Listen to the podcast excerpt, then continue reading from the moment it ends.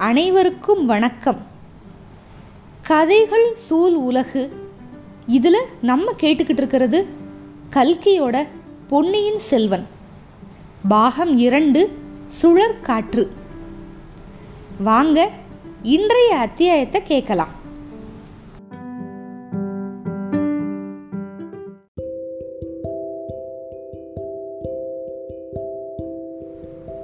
பொன்னியின் செல்வன் பாகம் இரண்டு அத்தியாயம் இருபத்து மூன்று நந்தினியின் நிருபம்.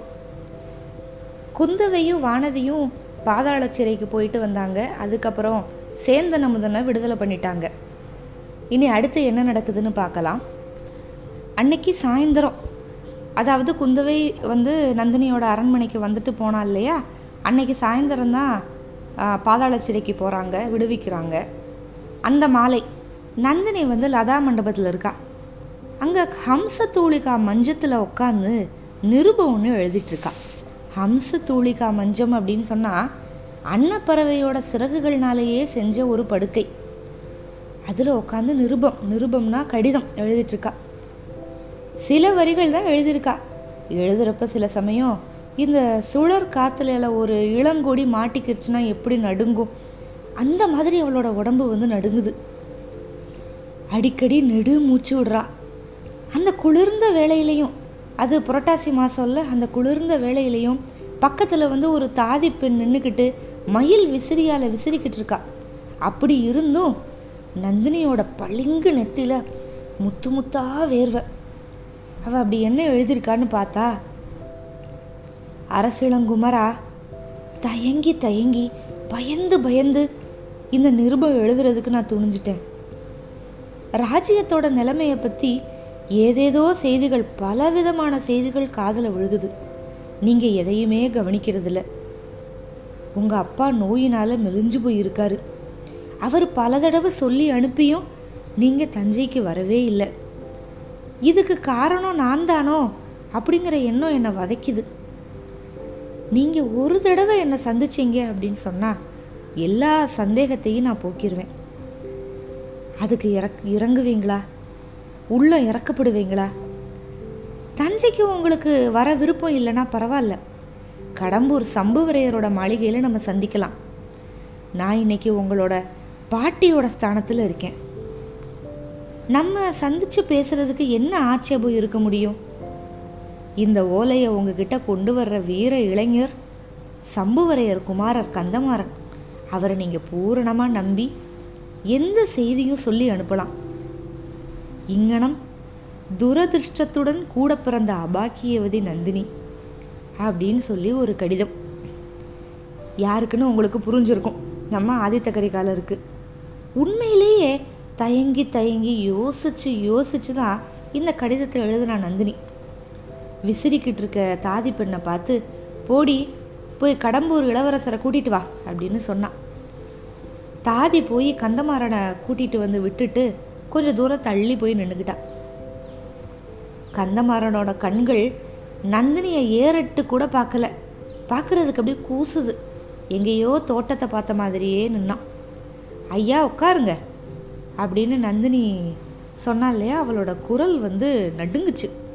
அந்த நடுக்கம் கேட்கவும் கந்தமாறன் வந்து நந்தினியோட முகத்தை உத்து பார்க்குறான். இப்போ நந்தினி சொல்கிறான் குந்தவை தேவியை பார்த்த கண்ணுனால என்ன பார்க்க முடியாமல் இருக்கிறதுல எனக்கு ஒன்றும் வியப்பு இல்லை அப்படின்னு சொல்லிட்டு சிரிக்கிறான். அந்த சொற்கள் வந்து கந்தமரனோட நெஞ்சை பிளந்துருச்சு அவளோட புன்னகையை அவன் தலையை கிருகிருக்க பண்ணிருச்சு. அப்படியே தட்டு தடுமாறி ஆயிரம் குந்தவைகள் ஒரு நந்தினி தேவிக்கு இணையாக மாட்டாங்க அப்படின்னு சொன்னான். ஆனாலும் இளைய பிராட்டி விரல அசைச்சா வான் உலகத்துக்கு போய் இந்திரனோட சிம்மாசனத்தை கூட கொண்டு கொண்டு வந்துடுவீங்க நான் வருந்தி கேட்டுக்கிட்டா கூட உட்கார மாட்டேங்க அப்படின்னா நந்தினி. கந்தமரன் உடனே முன்னாடி இருந்த மேடையில் உட்காந்துக்கிட்டான் நீங்கள் சொன்னீங்கன்னா பிரம்மலோகம் போய் பிரம்மாவோட தலையை கூட நான் எடுத்துகிட்டு வருவேன் அப்படின்னு சொன்னான். இப்போ நந்தினியோட உடம்பு இன்னும் கொஞ்சம் நடுங்குச்சு. கந்தமரனை பார்க்காம வேற பக்கம் பார்த்துக்கிட்டா. ஏன்னா தலை கொய்துட்டு வருவேன் அப்படின்னு சொல்லியிருக்கான் கந்தமாறன் அதான் நடுங்குது. பரமசிவன் கொய்தது போக பிரம்மாவுக்கு மிச்சம் நாலு தலைகள் இருக்குது நீங்கள் இன்னொன்று கொய்தா கூட பிரம்மா பொழைச்சி போவார் அப்படின்னு சொன்னான் தேவி வேற என்ன வேணாலும் சொல்லுங்க. ஆனால் குந்தவையை பற்றி மட்டும் என்கிட்ட புகழ்ந்து பேசாதீங்க. என்னோட சிநேகம் என்னோட சிநேக துரோகி வந்தியத்தேவனுக்கு அவ பறிஞ்சு பேசினான் என்னோட ரத்தம் கொதிக்குது அப்படிங்கிறான் கந்தமாறன். ஆனாலும் இன்னைக்கு காலையில் உங்களோட கற்பனா சக்தி அபாரமாக இருந்தது. உண்மைதான். உங்களுக்கும் உங்கள் நண்பனுக்கும் நடந்த யுத்தத்தை பற்றி எவ்வளவு கற்பனையாக பேசுனீங்க அப்படின்னு நந்தினி சொல்லவும் கந்தமாறனுக்கு ஒரே வெக்கம். அவனை எப்படி பார்த்தேன் அப்படிங்கிறதுக்கு ஏதாவது ஒன்று சொல்லணும்ல. அதனால சொன்னேன். அவன் என்னை முதுகில் குத்துனது என்னமோ உண்மை தானே அதனால சொன்னதில் தப்பு இல்லை அப்படிங்கிறான். ஐயா அன்னைக்கு என்ன நடந்ததுன்னு ஒரு தடவை நீங்கள் ஞாபகப்படுத்தி பாருங்க அப்படிங்கிற நந்தினி. ஆச்சரியமாக கேட்குறாங்க அந்தமாரன் நீங்கள் கூட என்னோட வார்த்தையை சந்தேகிக்கிறீங்களா? சந்தேகிக்கலை. ஆனால் நீங்கள் சில விஷயங்களை மறந்துருக்கலாம். வந்தியத்தேவனை என்னைக்காவது ஒரு நாள் சிறைப்படுத்தி கொண்டு வருவாங்க. அப்போ நீங்கள் குற்றம் சாட்டுறீங்கள வந்தியத்தேவன் மேலே. அது உண்மை அப்படின்னு ருசுவாகணும்ல. அதனால் யோசிச்சு பாருங்க அப்படிங்கிறான் அதில் ஒன்றும் எனக்கு சிரத்தை இல்லை. நான் அவனை மன்னிக்கணும் அப்படின்னு தான் நினைக்கிறேன் அப்படிங்கிறான் கந்தமாறன் இன்னும் வந்து பாசம் போகலை. உங்களோட பெருந்தன்மையை நான் பாராட்டுறேன். ஆனாலும் நமக்குள்ள உண்மையை நிச்சயம் பண்ணிக்கிறது ரொம்ப நல்லது. அன்னைக்கு நடந்தது எல்லாத்தையும் ஒரு தடவை ஞாபகப்படுத்திக்குங்க. நிலவரை வழியாக நீங்கள் வந்தப்ப பழுவேட்டரையரையோ என்னையும் வழியில் பார்த்தீங்க. அது ஞாபகம் இருக்கா? நல்லா ஞாபகம் இருக்குது தேவி. என் உடம்புல உயிர் இருக்கிற வரைக்கும் நான் அதை மறக்க மாட்டேன். அப்படிங்கிறான் கந்தமாறன். அப்போது நீங்கள் என்ன சொன்னீங்க அப்படிங்கிறத ஞாபகம் இருக்கு இல்லையா என்ன சொன்னேன்னு ஞாபகம் இல்லை. உங்களை பார்த்து நான் மெய் மறந்து போயிட்டேன். ஆனால் நீங்கள் சொன்னது எனக்கு நல்லா ஞாபகம் இருக்கு ஐயா. நீங்கள் என்ன தெரியுமா சொன்னீங்க பழுவேட்டரையரை பார்த்து? ஐயா உங்களோட குமாரியோட அழகை பற்றி நான் எவ்வளவோ கேள்விப்பட்டதுண்டு. ஆனால் அதெல்லாம் உண்மைக்கு உரைபோட காணாதுன்னு சொன்னீங்க. அப்படின்னு சொல்லிட்டா. அதாவது கந்தமாறன் வந்து உங்களோட குமாரின்னு சொல்லியிருக்கான் பழுவேட்டரையரை பார்த்து. ஐயையோ அப்படியா சொன்னேன் அதனால தான் அவரோட முகம் அப்படி செவந்து போச்சா? இப்போ கூட அவருக்கு என்னை பார்த்தா அவ்வளவா பிடிக்கல அப்படிங்கிறான். நந்தினி சிரிக்கிறா சிரிச்சிட்டு உங்களை அவருக்கு பிடிக்கலைன்னா பரவாயில்ல. உங்களுக்கு அவரை பிடிச்சிருக்குல்ல அதுவே போதும் அப்படின்னா. தேவி உண்மையை சொல்கிறேன் உங்ககிட்ட மறைக்கிறதுல என்ன பயன்? எனக்கும் அவரை பிடிக்கல. அப்படின்னா கந்தமாறன் சரி அதனாலையும் ஒன்றும் பாதகமெல்லாம் இல்லை. எனக்கு அவரை பிடிச்சிருக்கு. அதுவே போதும். இப்படிப்பட்ட கணவனை பெ பெறுறதுக்கு நான் என்ன தவம் செஞ்சேனோ அப்படிங்கிற நந்தினி. இதை கேட்டு கந்தமாறன் அப்படியே உள்ளம் குழம்பி போயிட்டான். என்னடா சொல்கிறது அப்படின்னு சொல்லிட்டு ஒன்றும் சொல்ல தெரியாமல் சும்மா இருக்கான். சரி அது போனால் போகட்டும்.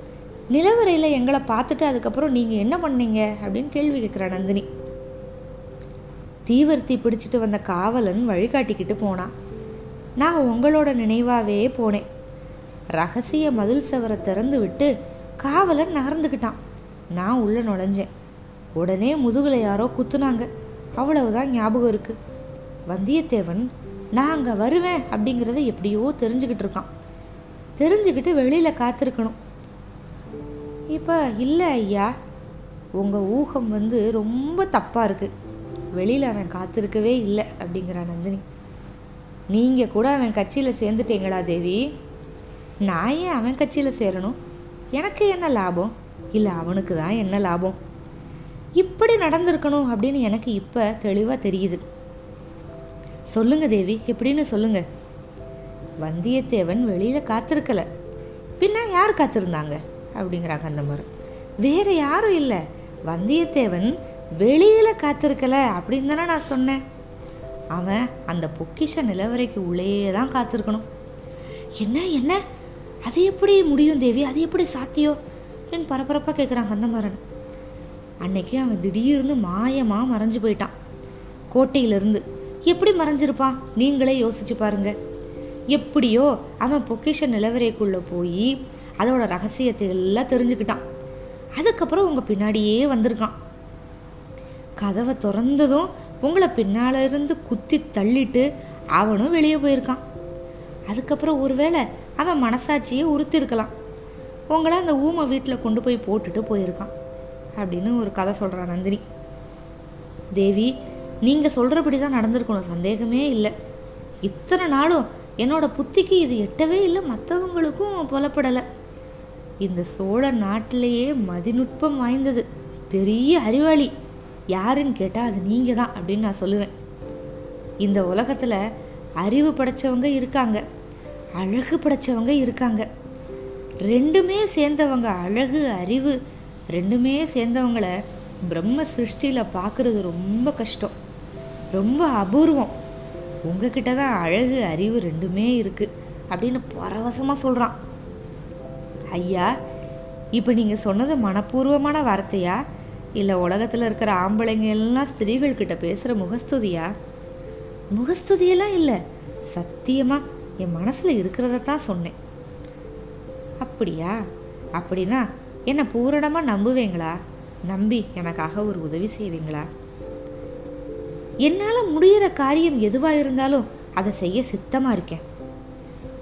எனக்காக நீங்கள் காஞ்சிக்கு போகணும். காசிக்கு போக சொன்னால் கூட போகிறேன் அப்படிங்கிறாங்க கந்தமாறன். அவ்வளவு தூரம்லாம் போக வேண்டியதில்லை.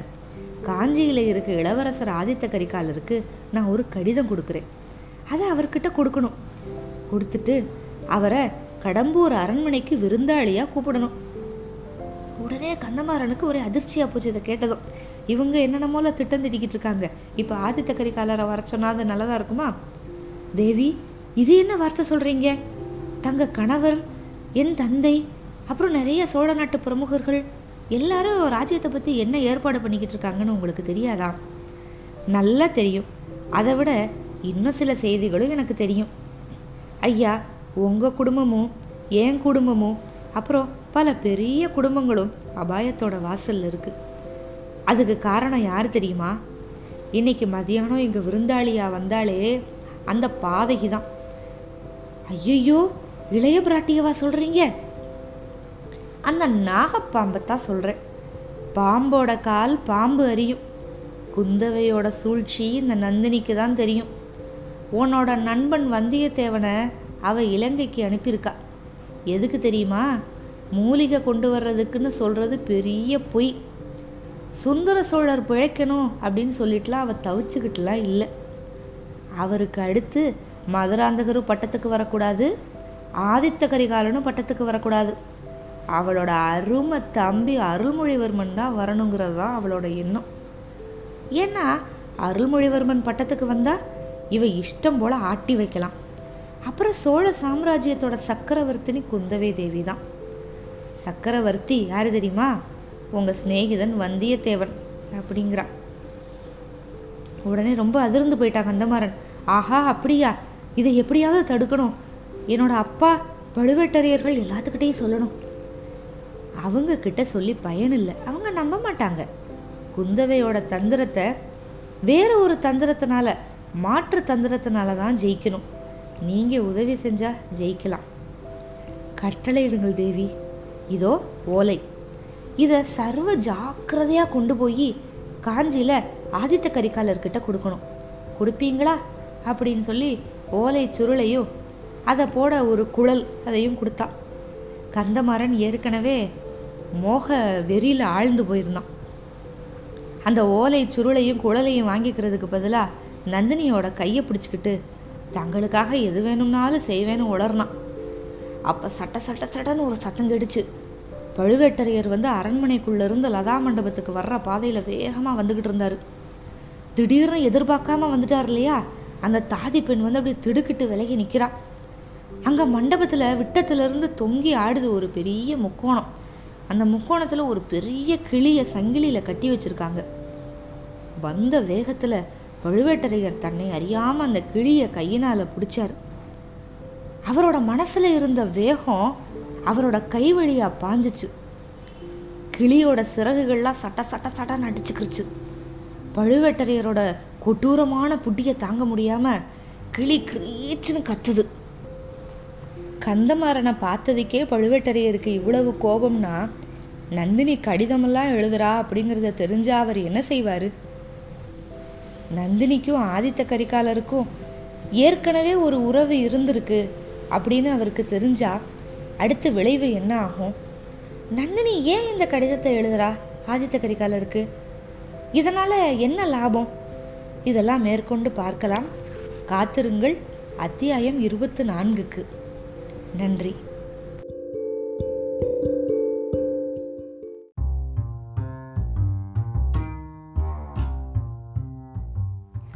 நான் கதை சொல்கிறது உங்களுக்கு பிடிச்சிருக்கா? அப்போது இந்த பாட்காஸ்ட்டை லைக் பண்ணுங்கள் ஃபாலோ பண்ணுங்கள் ஃபேஸ்புக் இன்ஸ்டாகிராம் ட்விட்டர்லேயும் எங்களை ஃபாலோ பண்ணுங்கள் மிக்க நன்றி.